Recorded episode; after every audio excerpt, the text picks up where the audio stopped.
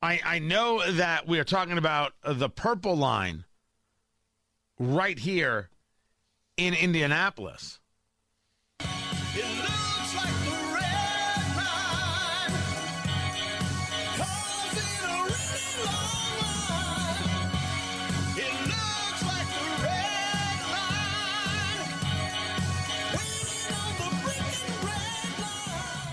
We said it then that the Red Line bus service was just a mess, an absolute positive mess. We knew it wasn't going to work because we had all the data in front of us, and they keep going forward and they keep doing it and they keep trying to prop it up. And now it's purple lines and blue lines. And of course, you have people like uh, City County Councilor Ali Brown who are just giddy. Oh, they're giddy over it. This is the best. Oh, it's going to create jobs and make lives so much better for everybody. Not for the business owners, not for the people who travel by car, but isn't that, of course, the point? Get people out of their cars. It is the same thing you see in Carmel when they reduce traffic lanes and they oh they got to have the bike lane. I'm not anti-bike. I'm I'm clear-headed about the fact that roads are for cars. I'm not anti-bike. There is a conversation about whether bike lanes work and bike lanes actually uh, add to levels of more congestion and and the story the the reports from from Richard O'Toole uh, things like that the, the the the problems that that come therein. I don't understand the aggression of bicyclists. I don't understand the aggression of people driving against bicyclists. The whole thing is kind of nuts to me.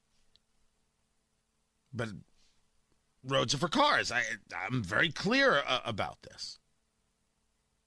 But you see how communities work to try and prevent traffic, try and prevent cars from driving. This is ideological, not rational. Just just so we're clear. It's not. We see these things happen all the time. So why would anybody support these other lines? We don't use the red line to begin with. And it's all, well, we have to help people get from point A to point B, and they don't have cars. Nobody wants your centrally planned point A to point B. How come the Public Bureau of Indianapolis doesn't know this? Nobody wants your centrally planned anything. No one wants it. I didn't look, if I had my way, there wouldn't even be bus service. We know this. But even if I was mayor of Indianapolis, knowing that I couldn't get it stopped, I would make sure it was simply the best bus service at the at the best price humanly possible. I'd be cutting waste and building efficiency without question to the best of my ability in a program that isn't really what people want. I would recognize as a rational person that I'm never going to get rid of it. So I might as well do what I can to make it work.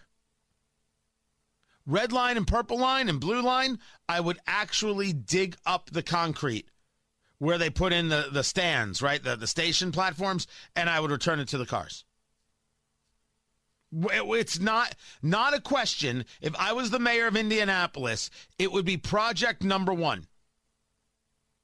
And then I would set up a sign in front of uh, the, the building there, right? Where, where, where the mayor is on the 25th floor. I forget the name of the building. Is it City County building? I don't And, and it would say, here's the money Joe Hogsett wasted on the red line.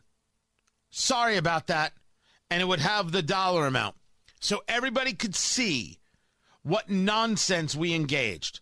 And then next to it, here are the businesses that closed because of the red line. Sorry about that. Here are the businesses Joe Hogsett closed. Here are the businesses the city county council closed. But they're giddy about this this purple line and the blue line and because ideology comes before humanity. That is exactly what it is that we're seeing. Ideology before humanity. I, I don't think that's a way to live. I don't think that provides us a value